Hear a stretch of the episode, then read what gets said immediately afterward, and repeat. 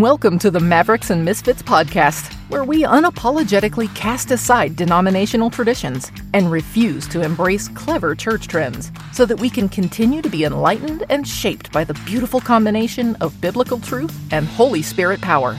God is still seeking those who worship in spirit and truth, and for those who answer that call, there will often be a sense of being a maverick or misfit who can't quite fit into the status quo Christianity. The Mavericks and Misfits podcast will empower you to find your tribe among others who simply want what is true and what is real in God's kingdom. And now, let's join our host, a self proclaimed church maverick and ministry misfit, Jeff Lyle.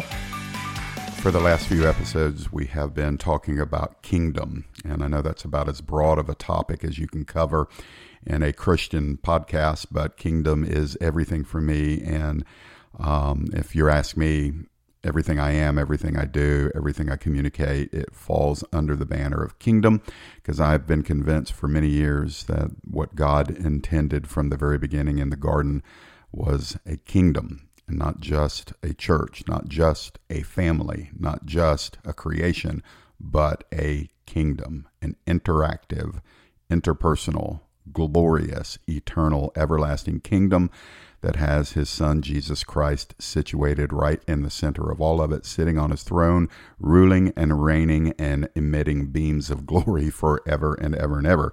And so I don't have any problem talking about the kingdom of God and doing so in a way that could go on forever and ever and ever. And today, I want to really kind of weave in a little personal testimony about what God's doing in my life right now um, but into the bigger concept of this topic of change within the kingdom.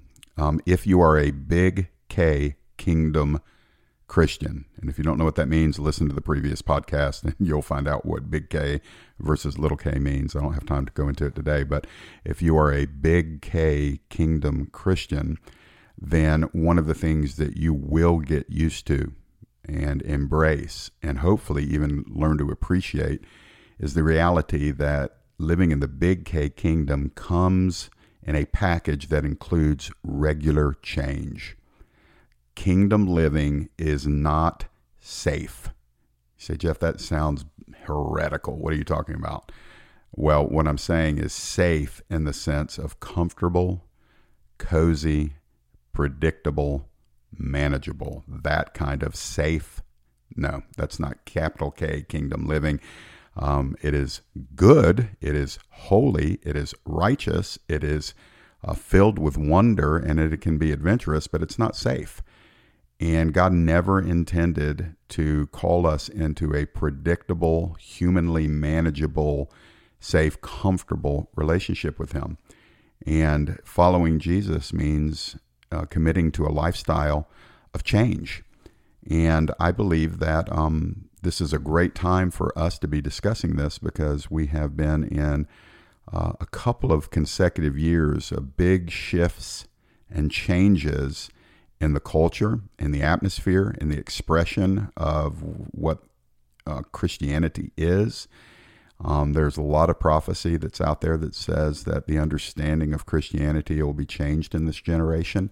It doesn't mean the, the components or the core of Christianity will be changed, but the understanding and the manifestation of it, what Christianity looks like in the earth, will be changed. And I tend to agree with that because, again, it goes back to that concept of the church being moved out of a little k cultural version of Christianity and kingdom into a capital K version of Christianity and the kingdom, which keeps Jesus in the middle of it. And so um, we are in a season of change in the Lyle family, and I'll talk more about that in a moment. I hope you'll just continue to listen because I want to share a big announcement that I told you in the last podcast I'd be sharing. I'm going to go ahead and share it. We shared it with our uh, faith family, our, our, friends at New Bridge Church here uh, just this past Sunday.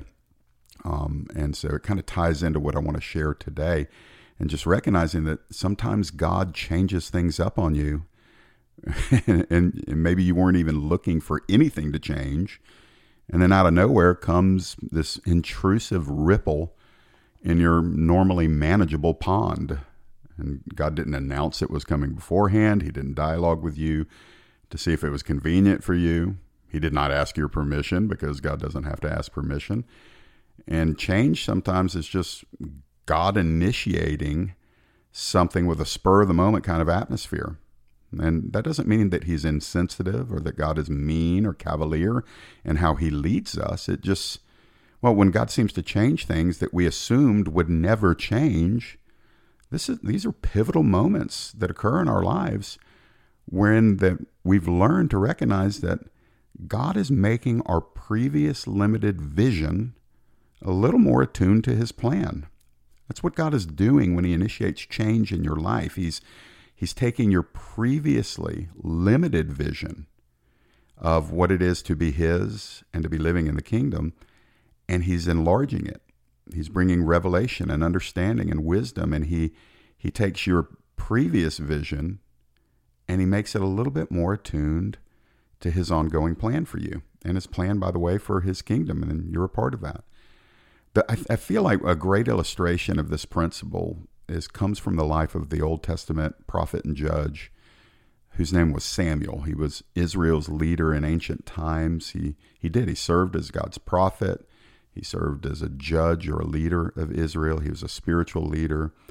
And um, Samuel's life story starts when he's a little boy and he's serving in the temple of God and or the tabernacle. And it goes all the way through him becoming, his story does, an old man who had spent his whole life faithfully serving God and serving the nation of Israel. And so during his lifetime, this assignment from God came. The day came when, when um, Saul was to be anointed the first king over Israel. And Samuel played the pivotal role in anointing and appointing Israel's first king, Saul. But Saul blew it. Saul was a terrible king, a terrible leader, an insecure man. And so the day came when the man Saul that Samuel had first anointed the king over Israel had to be removed from his kingship. I mean, God was changing things that Samuel probably assumed would remain. And so God was saying no longer to something he had once said yes to. Now he's saying no longer. And if, if you if you read in 1 Samuel, especially chapter 15, 13, 14, 15, um, the book of 1 Samuel, you, you're going to find out that Samuel was not really happy about this unforeseen change. Um, Samuel was not liking the change that God was bringing. Samuel had invested in Saul. Samuel had promoted Saul. Samuel had taught Saul. He had mentored Saul. And now, because of Saul's failures, God was saying to Samuel, I'm done with Saul and you're going to you're going to bear the news.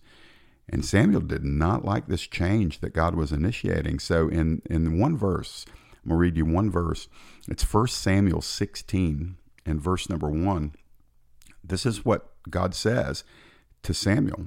He says, "How long will you grieve over Saul since I have rejected him from being the king over Israel? Fill your horn with oil and go." I am sending you to Jesse in Bethlehem, for I have provided for myself a king among his sons. So l- let me just paraphrase here. So God had told Samuel privately, I am absolutely done with King Saul. I have rejected him. I don't want him to be the lasting king over Israel. Samuel is not feeling it. Samuel is not happy and he doesn't like the change that God is giving, and he's mourning the failure of Saul, and he's feeling a whole lot of different negative emotions about this change that's coming. And God says, Hey, knock it off. he says, Samuel, how long are you going to keep grieving over Saul? You know what I've decided. I've rejected him from being the king over Israel, and now I've got a new assignment for you. You're going to have to get with it. He says, Get your horn, fill it up with anointing oil Go find Jesse in Bethlehem, because among his sons I have provided for myself a king. And the change was sovereignly initiated by God, and there was nothing Samuel could do about it. So, like us, Samuel had to learn that part of the reality of a sovereign authority, whose name is God, is that God unilaterally begins things and ends things.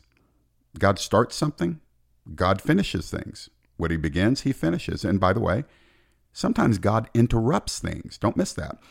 He unilaterally begins things and he unilaterally ends things, but sometimes God unilaterally interrupts things.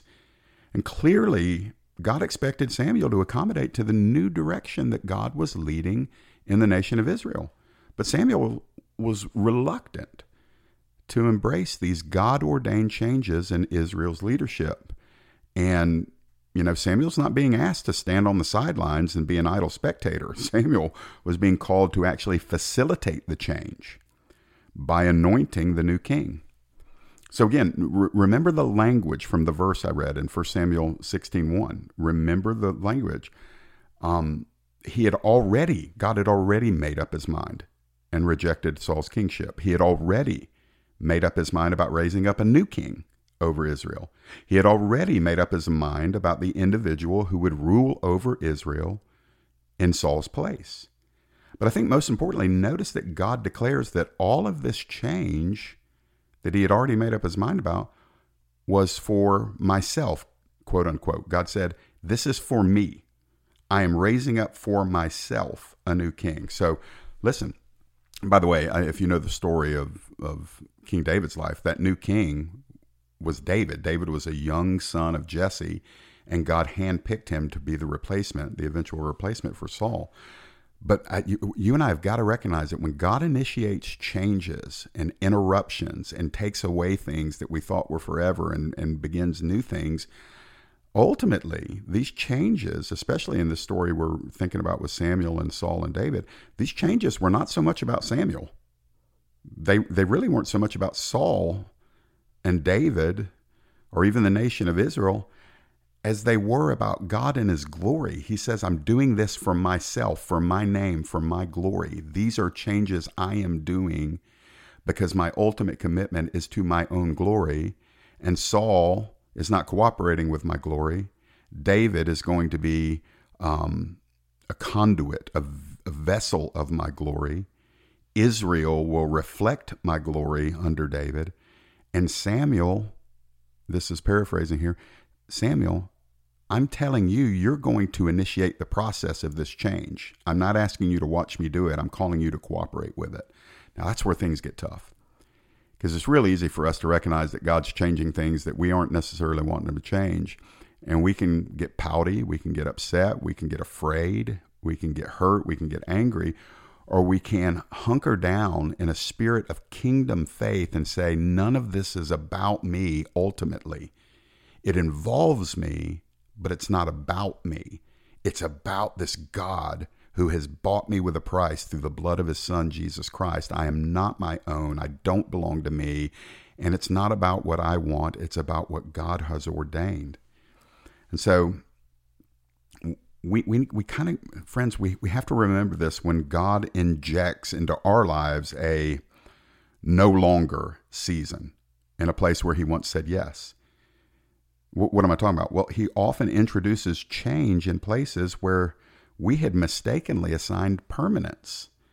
So we think when God begins something, it's permanent, it's going to go on forever. And then out of nowhere, God reserves the right to say, no longer. This season is over. We're beginning a new season. Here comes a change. I'm calling you to cooperate with it. It's about my glory. You don't understand it all yet, but your obedience is going to bring you into the plan. And you just need to know I'm good, I'm glorious, I'm sovereign, I'm in control.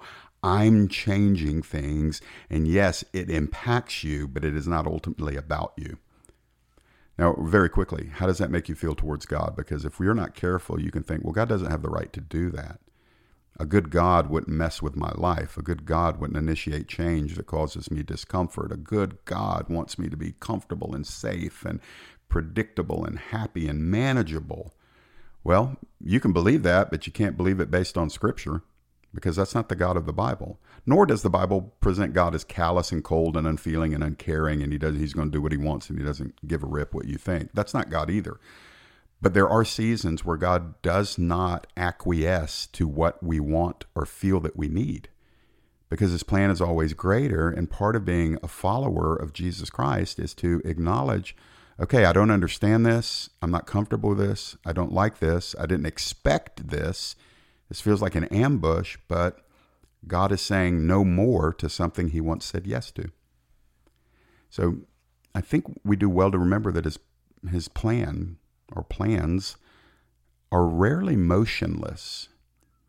And listen, God's plan for your life is not completed yet. So in the kingdom, change occurs. Faith moves. Faith progresses. Faith embraces change. Faith responds and aligns and calibrates and recalibrates. And guys, following the Holy Spirit is more than just talking in tongues, prophesying, or you know, getting a vision or a dream. Following the Holy Spirit involves regular seasons of growth and change. Yet you and I are often misguided when we assume that our pre- previous journey of faith will be a straight, uninterrupted line, like moving in one direction forever. Can I say it this way? Faith, the life of faith is not a straight line. God, God likes to write our stories in squiggles. it's not a theological word, but I, I, like the way that sounds. God likes to write your story in squiggles, not straight lines. He leads us on these like serpentine paths, but the reason why he does that is he knows where he is taking us. He's already appointed the destination, but he also appoints the pathway to get us to that destination. So it's about trust, it's about faith, it's about embracing change because we know who he is, even if we don't know where he's leading us. And again, please remember, he does this for himself ultimately, but he also does this for us. There is a benefit for us. Listen, the bottom line back in Samuel and Saul is that Saul was no longer the best option for Israel. God said so. God said, i have rejected him. He's not the man that I want to lead my people. He was no longer the best that God had for Israel. Who was? David. David would become their king. But Samuel had invested so much of his life into Saul. And, you know, to have God place a stoppage to that part of Samuel's life and ministry was very difficult for, for, for Samuel to swallow. But swallow it he did. Samuel filled his horn with oil. Samuel goes down to the house of Jesse and goes through a process and ends up anointing the least likely person in that family as the next king of Israel. David was the runt, David was the youngest son, David was out in the sheep, uh, sheep field, and yet that was the one that God picked. The change was dramatic. And I, am just going to say that little of it probably made sense to Samuel at the time, but he obeyed God in the face of this unanticipated change. Now, yes, it was what God wanted. God had his reasons. He didn't disclose everything to Samuel, but I, w- I want you to think now. Here we are, thousands of years since that day where Jesse obeyed, excuse me, Samuel obeyed and went to the house of Jesse and anointed David. So here we are, thousands of years later, and today, if you and I were to take a trip together to Jerusalem and look up at any flagpole waving in the wind, you will see an emblem on that flag. It's a star. And the name of that star is commonly known as the Star of David. So, a little over 3,000 years ago, God throws Samuel this curveball, this thing of change that Samuel didn't like. And Samuel swung his faith and connected with what God had thrown his way. And little did Samuel know that through his obedience in a season of change, God would establish the course of a people and raise up the second most glorious king who would ever reign over Israel. King David would become the second most glorious king ever to reign over Israel. The only king more glorious than David was, of course, the coming king, Jesus Christ, who is the king of Israel. And he is going to set up a more glorious reign than David or any other king. But Samuel had to obey. And Samuel had to say yes. And Samuel had to work through his disappointment and his fear and his hurt and Samuel had to get his resolve and say, I'm going to trust this God who's initiated change. And so I think by way of teaching, and then I want to share something with you that speaks to me or in my life that is spoken to by what we've just read. Um, before I share that, let me just say that sometimes God changes things in our lives because there's a Saul getting in the way of our David. You hear me on that? Sometimes there's something inferior getting in the way of something coming that is superior. There's a Saul getting in the way of your David. And God says, I got to get the Saul out of the way. I got to get the former thing out of the way. I got to get the inferior thing out of the way that has served its purpose. I'm going to remove it. You thought it would be permanent. You thought it would stay there forever, but I'm done with that season. I'm done with that thing. I'm bringing something new. And so the Saul has to get taken out of the way so that David can come. But we, we tend to cling to our Sauls, don't we? Because they're familiar to us. We're like Samuel. We, we like what we've already invested in. We like where we've already been. We like the way things have always gone up to this point. And, you know, we know what we are getting with the way things currently are, so we tend to hold on to those things. But when the Father discerns that He will be more greatly glorified by making some divine interruptions into our plans and changing our paths and, you know, bringing down our presumptions, we, we do well to do, to release whatever's being required of us, we got to let it go. And, and because when God determines to change things, the, the last thing you want to do is oppose what he's changing because you won't win. But if you'll cooperate with the changes that he's bringing, then you will find later that there'll be a flag whipping in the wind with an emblem of God's glory in it that will testify that you obeyed during a season of change. And sometimes God pulls the drapes on the windows through which we love to gaze. He just closes the drapes. He says, You're not looking there anymore. I'm done with that. Believe me, he shut a few doors in my face and he has loudly turned the deadbolt, allowing me to go no further. It's happened many times. And you and I have said our goodbyes that we never really volunteered to participate in. And change comes and not all of us love it, but that's the way God operates. That's the way the kingdom operates. The kingdom of God is becoming. The kingdom of God is not fully manifested yet. And for the kingdom of God to fully manifest, ultimately, Jesus has to return and everything's going to be changed. But as the kingdom of God comes incrementally in your life and mine, smaller things have to give way to the bigger things. Former things have to give way to the next things. And so there are changes in assignments, there are changes in locations. There are changes in relationships. There are changes within us, and there are changes through us that God wants to work. And most of those times, when especially when we're like younger believers, we struggled intensely at what we perceived as losses through change. We hate to bid farewell to our Sauls. But then came the Davids that followed. And then came the awareness of a much bigger picture being worked out for us by God after we said goodbye to the thing that he required. We began to feel in our hearts that, that new thing that he was now supplying, but it only comes when we obey and cooperate with the change. When change, if you think back in your life in times of difficult change, it was during that t- time that your faith budded, it blossomed, it, your confidence in God's ways got more solidified.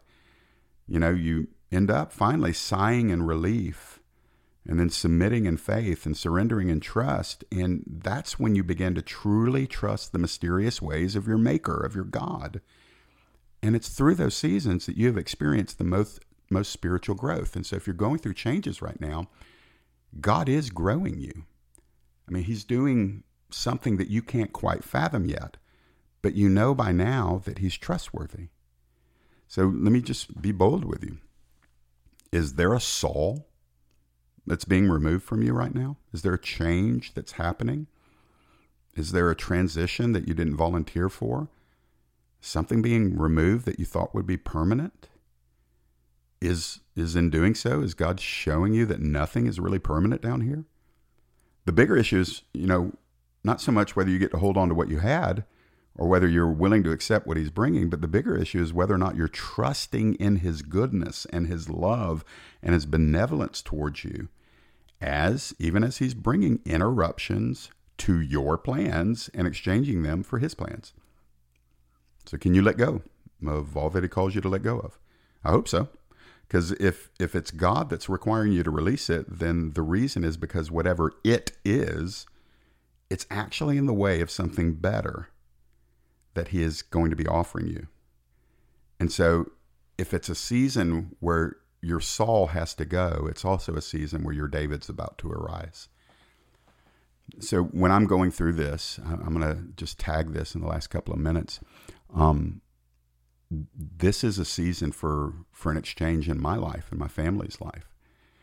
If you're listening to this podcast and we have relationship or you're part of New Bridge Church and um, you weren't there on Sunday, then I'm going to share an announcement with you that we made to the church on Sunday that um, after 27 years at what was originally called Meadow Baptist Church and then later called New Bridge Church, 27 years of membership, um, 24 years in pastoral ministry, serving there on staff since 1997, and then um, 18 years since 2000. Well, it'll be 18 years at the end of this year, so really 17 years as the lead pastor. Um, my time has, has come to an end there. And um, it's a it's a suddenly change. I mean, it really is. I I had submitted my resignation to my co-leaders, my team of leaders at New Bridge, um, about a week ago, um, and we are cultivating right now my exit strategy. That God is saying, Jeff, it's time for you to move on. Here comes the change you never thought would come. Um, listen, when you stay at a church for 27 years and you're serving on staff for 24 of those years, then you you know you're kind of in for the long haul. And so, uh, yeah, and it's actually 2002 to 2021. So it's actually been, you know, almost 19 years serving as lead pastor. But the Lord has made it very clear to me and very clear to my family that um, our time at Newbridge Church is done and it is a season of change. That God is bringing something new to us and hopefully through us in a new place, in a new ministry, in a new season. And I'm going to tell you, we have shed some tears. We have wrestled in the spirit. I've wrestled with my flesh a little bit. This doesn't only impact me, it impacts my wife, um, it impacts my children, it impacts thousands of people, both uh, those that attend our home church of New Bridge and those that are um, going to be at the place where God sends us to. And so it's like an incredible season. And is there is there challenge? Yeah, man there's challenge. There's all sorts of questions. There's all sorts of insecurities that rise up. But at the core of it, this is what I hear. I hear God saying to me, Jeff, the previous years are done. They have accomplished my plan. You followed me, you obeyed me, you did what I called you to do. Well done. But we are finished in this season, and I'm taking you to something new. There's a new flag to be raised. There's a new emblem that will stand. And Jeff, I'm calling you to obey. Amy, I'm calling you to obey. Alicia and Landon, follow your parents as they obey my will. And he's saying the same thing to my dearly beloved family at Newbridge Church. He's saying, hey, uh, there's a David being raised up. I hate to put myself as Saul in this picture, but I will. But uh, Jeff is holding a position that I've, I've got for somebody else to step into. And it's not through wrongdoing, it's nobody's fault. It's just the plan of God. And so, in order for God's will for our church to move into the future, I've got to get out of the way. In order for God's plan in my life to move towards the future, I've got to be like Samuel and embrace this call so that a David like experience can be raised up in my own life. And so I'm going to leave you with that and just encourage you, if you think about it, pray for us. Um, the timeline is probably somewhere around the end of February to the middle of March that we wrap everything up and uh, say our final goodbyes. And I'll be able to share with you probably in the next couple of podcasts where I believe we are heading, where we're landing. There's still some things that have to be put in place. And I am going to continue to do all the things that I've been able to do with Transforming Truth, with Mavericks and Misfits, with writing and television and podcasting and media and YouTube and all that stuff. All that stuff still is part of my kingdom assignment but my home base is going to be different. And so my pastoring uh, uh, a flock is going to change locations. And hopefully by the next podcast, I'll be able to cement that down for you. Sometime in mid February, I'll be able to say, this is where we've landed. And we're excited to do it. Um, and we're going to miss so much of the relationships and things that we've established um, at Newbridge. But the healthiest of those relationships will continue because they're not situational or geographical. They are kingdom, big K kingdom and so those will continue. And so why did I share all that with you as I close? It's simply this. I'm practicing what I preach. That's basically what it boils down to. I'm not telling you that God reserves the right to change stuff in your life, and bless God, you better cooperate. No, I'm, I'm saying as your brother, um, God reserves the right to change things in my life. 27 years, He's changing my church. 24 years, He's changing where I've served vocationally and serving the same flight. It's all changing. I'm 50 years old. He reserves the right to do it again at 51 or 55 or 75. He is the Lord and He is wise and He is good and He is trustworthy. So if He's changing things in your life, I will say He's changing things in my life too. And He has led us too far and too well for us to enter into any kind of disturbance over it. God is great and greatly to be praised, and we'll continue to follow Him. More updates to come. Thanks for listening. Pray for us, and I will check back with you on the next podcast of Mavericks and Misfits. See you later. Thank you for listening to today's Mavericks and Misfits podcast. If you enjoyed today's episode, please subscribe, rate, and review Mavericks and Misfits with Jeff Lyle on iTunes or wherever you listen to podcasts. Your review helps us to reach more people and spread the unfiltered message of Jesus. And don't forget that you can connect with Jeff's social media links at maverickmisfit.com. We look forward to reconnecting with you on our next episode.